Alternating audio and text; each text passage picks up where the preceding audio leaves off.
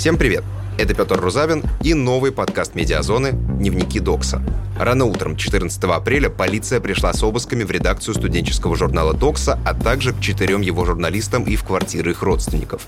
Редакторов и редакторок Докса обвинили в нарушении статьи номер 151.2 Уголовного кодекса «Вовлечение несовершеннолетних в протесты». Дело возбудили еще во время январских митингов в поддержку Алексея Навального по всей России, а конкретно к ребятам пришли с обысками только в середине апреля из-за видеоролика под названием «Им не победить молодость», в котором они призывают власть не кошмарить общество, а учащихся, школьников и студентов, не бояться давления и угроз перед митингами. 23 января в российских городах состоят состоятся акции протеста, связанные с арестом Алексея Навального. Мы обращаемся к органам власти и администрации учебных заведений. Перестаньте запугивать студентов и школьников. Отчисление за участие в мирных акциях протеста – это незаконно и противоречит Конституции. Власть объявила войну молодости. Но молодость – это мы. И мы обязательно победим. Армена Арамяна, Наташу Тышкевич, Володю Метелкина и Аллу Гутникову суд поместил на два месяца под такой полудомашний арест. Им запрещено пользоваться интернетом и любыми другими средствами связи. На ноге висит браслет, отслеживающий перемещение, и они не могут покидать дом. Но исключение – походы в Следственный комитет. Допросы проходят у них каждый день. Мы раздали Армену, Наташе, Володе и Але диктофоны и попросили их вести дневники своей новой жизни. Что из этого получится, это и есть наш новый подкаст-сериал «Дневники Докса». Но первый эпизод мы решили сделать не только подкастом, но и видео. Его можно послушать или посмотреть по ссылкам в описании и подписывайтесь, чтобы не пропустить следующие серии. Привет, а, это аудиодневник политически преследуемого Владимира Метелкина, редактора Докс. Ко мне пришли ребята из медиазоны. Я не ожидал, что они будут снимать видео, но они его снимают. Пришлось переодеться. Мама побежала краситься. Вот. А, Че, расскажу им, как я живу, а потом вместе с ним поедем в Следственный комитет. Такие дела.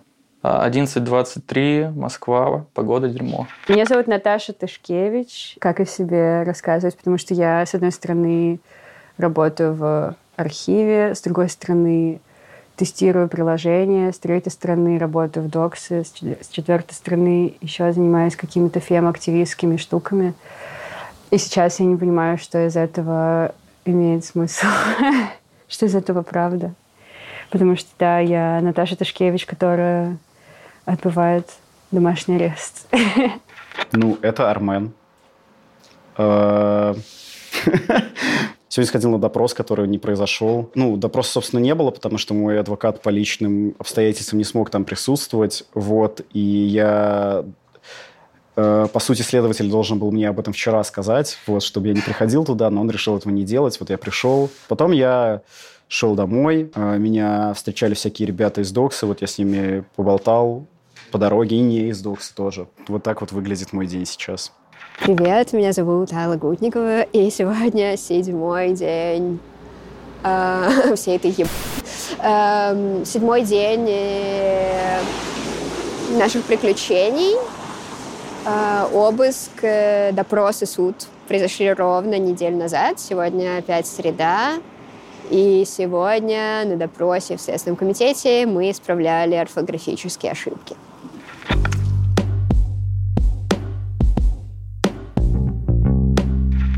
У каждого из ребят свои следователи, с которыми они с первого дня, с момента обыска, можно сказать, вместе. Последователи сидят в кабинете, как бы есть один главный, который как бы мой главный друг, и есть еще второй, который друг моего друга, он тоже как-то принимает участие, но у них есть немножко такая схема, как мне кажется, как будто бы, типа, хороший коп, плохой коп. А это один и тот же следователь? Да, мы с ним познакомились во время обыска в офисе Докса. Да, это... Так что да, мы, мы с ним уже давно знакомы. Вот, э, очень интересный человек. Периодически какие-то технические проблемы возникают, там камера не записывает, там компьютер не работает, вот, ну, следователь вроде совсем справляется, все трудности превозмогает. Мне дали рассказ э, Чехова «Брожение умов», и нужно было его прочесть э, вслух. Вот, я прочла с чувством, с толком, с расстановкой, с выражением. Э, потом мы э, следователь меня снимал на камеру, потому что нужно было провести экспертизу моей внешности. А для, для чего эта экспертиза? Тебе объяснили? Да, да. Э, я так понимаю, что это для того, чтобы установить, что на видео именно я. И вот они, значит, берут образцы моего голоса, и потом снимают меня на видео, и потом какие-то эксперты будут смотреть то видео и это, и устанавливать, что это действительно один человек. Когда-то, вот как раз когда я меняла институты, я пробовала поступать в театральный, и, ну, и там я была в модельном агентстве, и вот какие-то такие процедуры обычно э, в, на пробах бывают. Я шутила, что это типа моя лучшая роль, и я все эти годы готовилась. Я там поворачивалась, крутилась. Я говорю, так, как мне лучше три четверти или анфас, или как? Он говорит, да, как хотите, как вам комфортно. Больше всего похоже на ежедневные походы в учебную часть в каком-то универе, куда ты непонятно зачем поступил, и непонятно, чего от этого хочешь, и просто ходишь за какими-то бумажками, сидишь в этих коридорах, и, да, для развлечения ходишь в туалет, Похож читаешь книжку. Ну, не, ну это как раз это не, там, не знаю, может у меня стокгольмский синдром, но я не испытываю какого-то большого ужаса. И просто вот эти такие кабинетики с низким светом, и все очень скучают. Я не знаю, но типа там довольно патриархальная атмосфера. То есть мы как бы с моим адвокатом только недавно начали жать друг другу руки по моей инициативе. И не знаю, ну, в общем, да. С одной стороны, это как бы мне на руку, с другой стороны, это просто не очень приятно. Но в чем-то это тоже как будто бы оружие, потому что я могу как бы использовать свою внешность и какую-то свою там маленькость, как в меме, для того, чтобы, может быть, со мной не так жестоко обращались. Ну, неприятная крайне следовница Жажманова Екатерина Васильевна. Сначала она тоже заискивающе так очень себя вела, даже нарушала личные границы, там очень близко подходила, пыталась делать вид, что она желает нам добра. Это очень неприятно. И потом как-то у нас э, по-другому как-то трансформировалось наше общение, мы уже как-то погрубее, и она, и мы стали. Там адвокату какие-то базовые вещи запрещают, там, но все это неприятно, и мы немножко так ругаемся. Уже после нашей встречи Володя пришел к своей следовательнице с диктофоном и записал часть их разговора. Вы являетесь, да, с, с, с, сексуальным героем. Володя заявил отвод этой следовательницы. Ее отстранили от работы с ним и перевели к Наташе Тышкевич. Впрочем, и Тышкевич просит, чтобы эта следовательница не участвовала в ее деле. У Наташи, в свою очередь, есть и свой постоянный следователь. Ну вот он очень переживал из-за моей авоськи. Типа, почему я хожу с авоськой? Но это все мужчины старшего возраста не понимают тему с авоськами. Но я ее решила как бы на жалость надавить и сказала, что все мои рюкзаки остались там, где был обыск. И он сказал, что, а, ну да, вы там не были, да. Ну, то есть, ну, он особо не эмоциональный, а такой, не знаю, он такой круглый, даже уютный в чем-то. Он не давит на меня, и просто, мне кажется, единственный раз он оживился, когда мы столовые обсуждали, которые рядом находятся, и он посоветовал пару неплохих столовых адвокатов. Суд запретил ребятам общение между собой – но у всех остальных возможность приехать и поговорить с ними, в том числе у журналистов, осталась. Чтобы понять, кто они, журналисты Докса, мы пришли к ним домой. Это тоже не запрещено. Армен Арамян, например, живет в Котельниках. Ежедневная дорога до Следственного комитета занимает больше часа. Вообще я мало вспоминаю детство, на самом деле. У меня какая-то есть с этим такая тема, что я мало про это думаю. Ну, скорее, я был не, не очень как бы общительным ребенком. То есть, типа, мне, ну, мне было сложно сейчас социализироваться, мне было сложно с... Ну, в смысле, там, меня булили в школе, допустим, там, и мне было сложно общаться с, с одноклассниками. За ну, за, за, за что угодно. Ну, в общем, там, из-за национальности, я, за национальность, за то, что я младше всех, я там пропустил один класс в школе, я был младше всех. Вот, ну, то есть просто Ты как бы... Да, да, да, да. Как, как суперумный. Ну, второй класс, да. Это, в общем, нужны недюжинные способности, чтобы его перескочить. Алле Гутниковой добираться до Следственного комитета около часа. Мы беседуем с ней по дороге домой после ее встречи со следователем. Проблемы своим родителям я одну сейчас исключительно доставляю с э, задержаниями и обысками в 6 утра. Вот, нет, в детстве я была супер отличницей и умницей, и все такое. Вот, и в чем-то, наверное, я там остаюсь супер отличницей и умницей, но я очень за бунтарство и за протест, и за... Ну, как бы, мне кажется, что мир устроен э, совершенно не неправильным образом. А расскажи, собственно, про работу моделью. Я снимаюсь лет с 13, наверное, и первые там года 3-4 это было очень интересно. Сейчас эта работа иногда вызывает у меня э, какие-то вопросы, потому что она как бы часто то, что я делаю, идет в разрез с моими взглядами. Э, там, ну, вроде того, что я э, типа я против капитализма, и я типа довольно левая, а потом я рекламирую какие-нибудь наряды за там 100 тысяч рублей, и типа это моя работа, и как бы я своим лицом помогаю им продаваться. Или там типа с феминистской точки зрения тоже к модельной работе есть очень много вопросов. Володя Метелкин живет в Южном Чертанове с мамой и собакой. На поезде по центральному диаметру ему добираться до допросов около часа. Ты прям играешь? Да, это басуха, просто я больше на гитаре играю. Это басуха какая-то такая около, около. Просто у меня в разные периоды разные инструменты. Сейчас просто я все продал, которые у меня были инструменты. Там гитару, а, вот, звуковуху там. А, и осталась вот эта палка. Мне стыдно, честно. Вообще, скиньте денег на гитару, короче.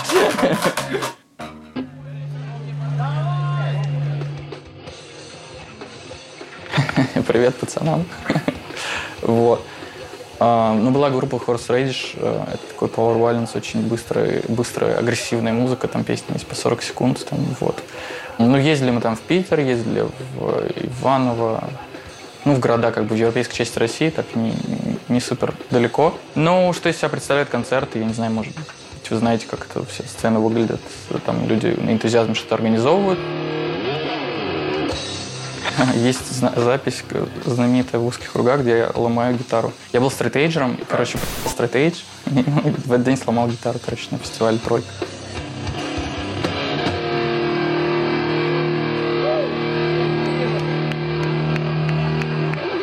Собака Джули. Я взял эту собаку по объявлению в интернете. И взял как бы у ребят у панков, и ехал потом на такси с чуваком, который тоже взял собаку. И он меня позвал играть в футбол, и там я познакомился с ребятами просто из тусовки, грубо говоря. Ну, как бы и до этого у меня были друзья, которые были вовлечены в эту панк-хардкор движуху. Но там как-то все началось вот интенсивнее. И мы начали в футбик играть, там, ну, там, условно, это можно назвать там антифашистский футбол. Наташа Тышкевич живет в центре Москвы, рядом с проспектом Мира. В Следственный комитет ездит на трамвае по полчаса. Я училась в вышке на лингвистике, но сначала на теоретической, потом на компьютерной.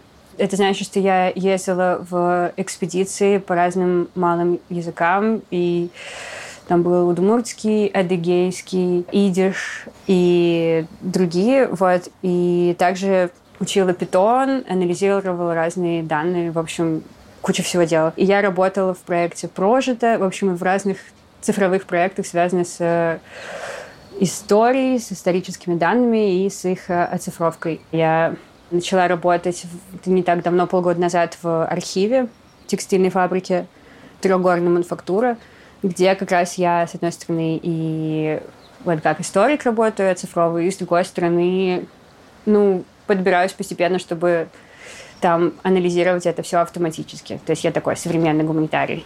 Сейчас я стала преподавать э, введение в социальные науки подросткам. Ну, это типа школа, где все обучение проходит на английском. Мне дали группу, и мы только-только стали там 10, там, 11, 12 лет, мы только-только стали знакомиться, и мы успели пройти социологию и начали антропологию. И вот посередине антропологии меня забрали, и коллега передавал мне через родителей, что он сказал им, что, типа, у Аллы проблемы с какими-то очень плохими людьми, и, типа, он не мог объяснить более подробно. Там какие-то невероятно талантливые дети, в смысле, э, я прям строила большие планы, и мне очень... То есть я даже немножко... Мне казалось, как будто бы я недостаточно хорошая для них, потому что, в смысле, они прям какие-то великие. У нас э, на первом уроке я спрашивала, если бы они могли изменить одну вещь в мире, чтобы они поменяли. И там дети просто такие вещи говорили, такие, так, ну, я бы хотела, чтобы исчезли все экологические проблемы, я бы хотела, чтобы исчезло социальное неравенство. Я думаю, боже, ребята, мы сейчас с вами просто всех э, победим. Но я надеюсь, что с сентября я смогу вернуться, и они придут ко мне немножко повзрослевшие. Володя Метелкин — единственный, кто не учится и не учился в высшей школе экономики из ребят. Учусь сейчас до сих пор МПГУ, Московский педагогический государственный университет, на э, педагога-историка на пятом курсе. То есть я бросал, и потом заново начал 21 год учиться. Вот.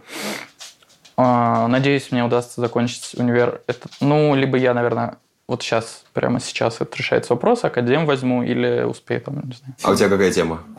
А, ну, российская социал-демократия в, вот в конце 19 века, там, рецепции идеи Эдуарда Бернштейна, такой был а, деятель немецкой СДПГ и ну, теоретик, один из ранних критиков Маркса, вот, интересный чувак. Вот эта фраза, которую Армену сказали на обыске, почему так много книг. Это в основном какая-то исследовательская литература, вот там Вижу просто книжку Ар- Армен, по-моему, сейчас. переводил, Да. переводил, да. Долго 58 хорошая книжка. Ванин историк, да. Кто переводил? Армен. Наш Армен? Да. Уже не знала. У меня такой сложный академический бэкграунд. Типа я закончил философию, я немножко поучился на социологии.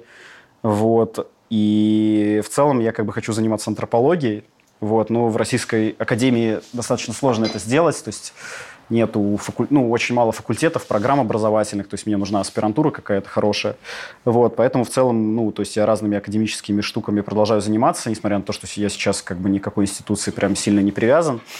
Вот, я делаю переводы академических книг. Прямо сейчас мы работаем с моим коллегой тоже над э, очередным переводом.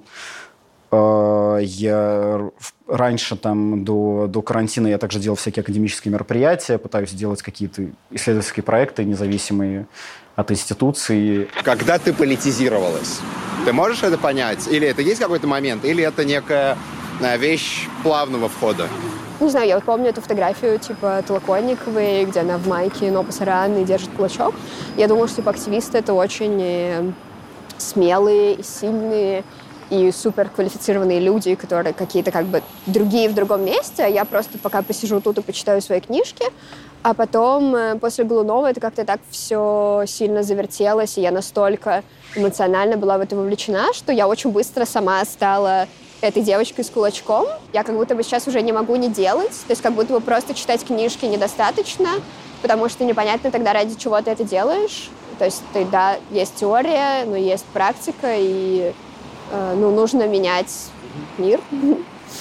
Наташе суд предписал находиться в квартире вместе с мамой, бойфрендом мамы и младшим братом.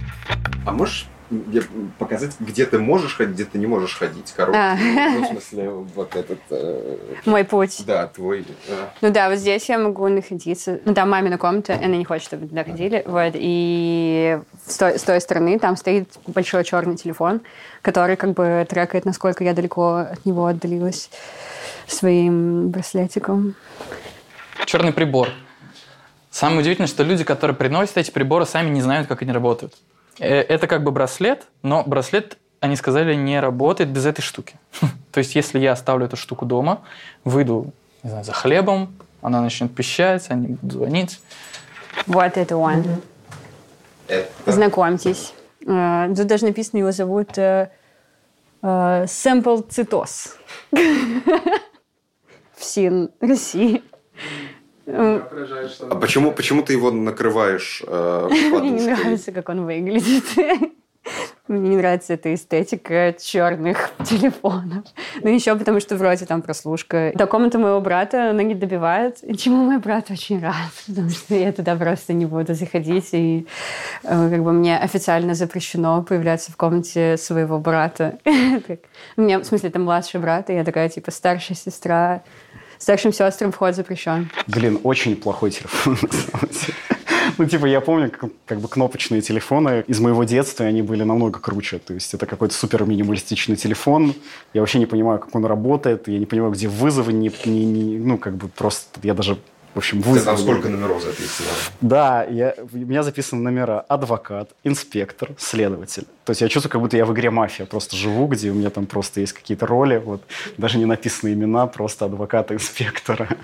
Вот это, в принципе, все люди, три человека, которым я могу звонить. А как ты к браслету относишься к своему? В смысле, он тебе психологически он на тебя давит? Или, э, или может, и, и физически доставляет? Ну, вообще, ну, не то, чтобы это как бы какая-то ужасная мука. Э, Вот, ну, на самом деле, э, меня э, первое время вообще он меня как-то не особо беспокоил.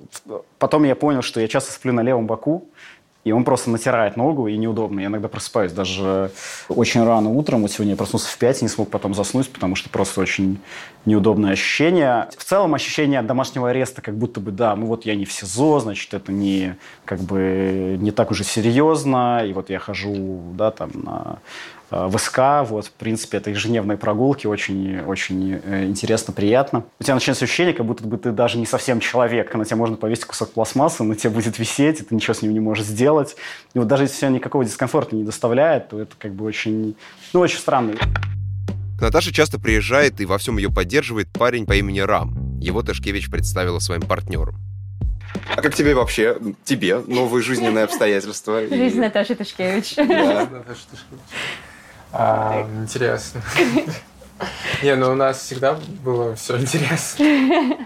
В месте, где мы до этого жили, туда стал приходить участковый и звонить. И пытался очень, типа, познакомиться активно с нами и выяснить, кто мы. А, но это Выяснить конкретно список людей, которые там живет. Да. И при этом он выискивал кого-то на тему рассылки Навального. И было не очень понятно, но у нас типа административка за митинг у обоих, и мы что-то подумали, что как-то это не очень. Плюс нам там не очень нравилось жить, и вот мы в итоге как-то стали переезжать. 14 апреля силовики пришли с обысками не только в квартиры, где ребята жили, но и по местам прописки. Так что с полицией взаимодействовали и родители ребят. Например, мама Армена Марине. А с кем ты здесь живешь? Я здесь живу с э, двумя братьями, сестрой и мамой. Вот, ну, мы, как мы и здесь и жили, собственно. Вот. И так стучали, вот как будто то ли ключами, то ли какой-то отверткой. Вот очень сильно я думала, сейчас все, весь, весь подъезд вместе со мной проснется. И, и а, а шансов у меня каких? Ну, я открыли, к нам пришли. Я, а когда открыли, я увидела, что они, оказывается, вот всей своей дружной компанией стояли на лестнице. Поэтому я их не видела. Я видела одного участкового. Всех разбудили, э, велели вон там вот сесть. Вот. Но люди тоже, кто, кто в чем. Да, с утра в 6 часов дети перепуганные, хотя они там ростом уже большие, но все равно это несовершеннолетние дети. Очень тщательный обыск был в комнате Армена. Там у него книги в три ряда, все книги а, выкладывали и смотрели, и искали что-то запрещенное, запрещенную литературу. Я говорю, ну в своем уме, ну, книги в книжном магазине покупаю. А почему так много книг? Ну, потому что он ученый. Да, он ваш бездельник, да, серьезно. Суд признал вот эти все обыски законными. Несмотря на что творилось у нас, что творилось у Армена. Поэтому я чем больше вот все это вижу, тем больше я боюсь за детей наших, э, тем больше я понимаю, что веры ни в какое правосудие вот у меня, честно, нет. А мама Володи Метелкина Ирина Викторовна, группу полицейских, пришедших к ним на обыск, встретила в 6 утра на улице, когда выгуливала собаку. Вообще они очень хорошие, мне нравится их как бы вот э, редакция их, она такая. э, Вы следили, вы читали? Читаю, конечно, читаю. Ну, мы все читаем же, как же мы, мы читать не будем, вообще ничего не будем знать. Ну, мне кажется, там такие ребята хорошие, активные. Ну, молодцы они. К вам приходили в гости уже? Да, да. Да, мама познакомилась. Знаете, с девочками. инте- Вот здесь программа какая-то была, если хочу сказать. Я не помню по какому каналу. А, человек, не знаю, я уже не помню. Ну, это не обязательно рассказывать, Говорит, но если хочешь, ну, конечно. хочешь.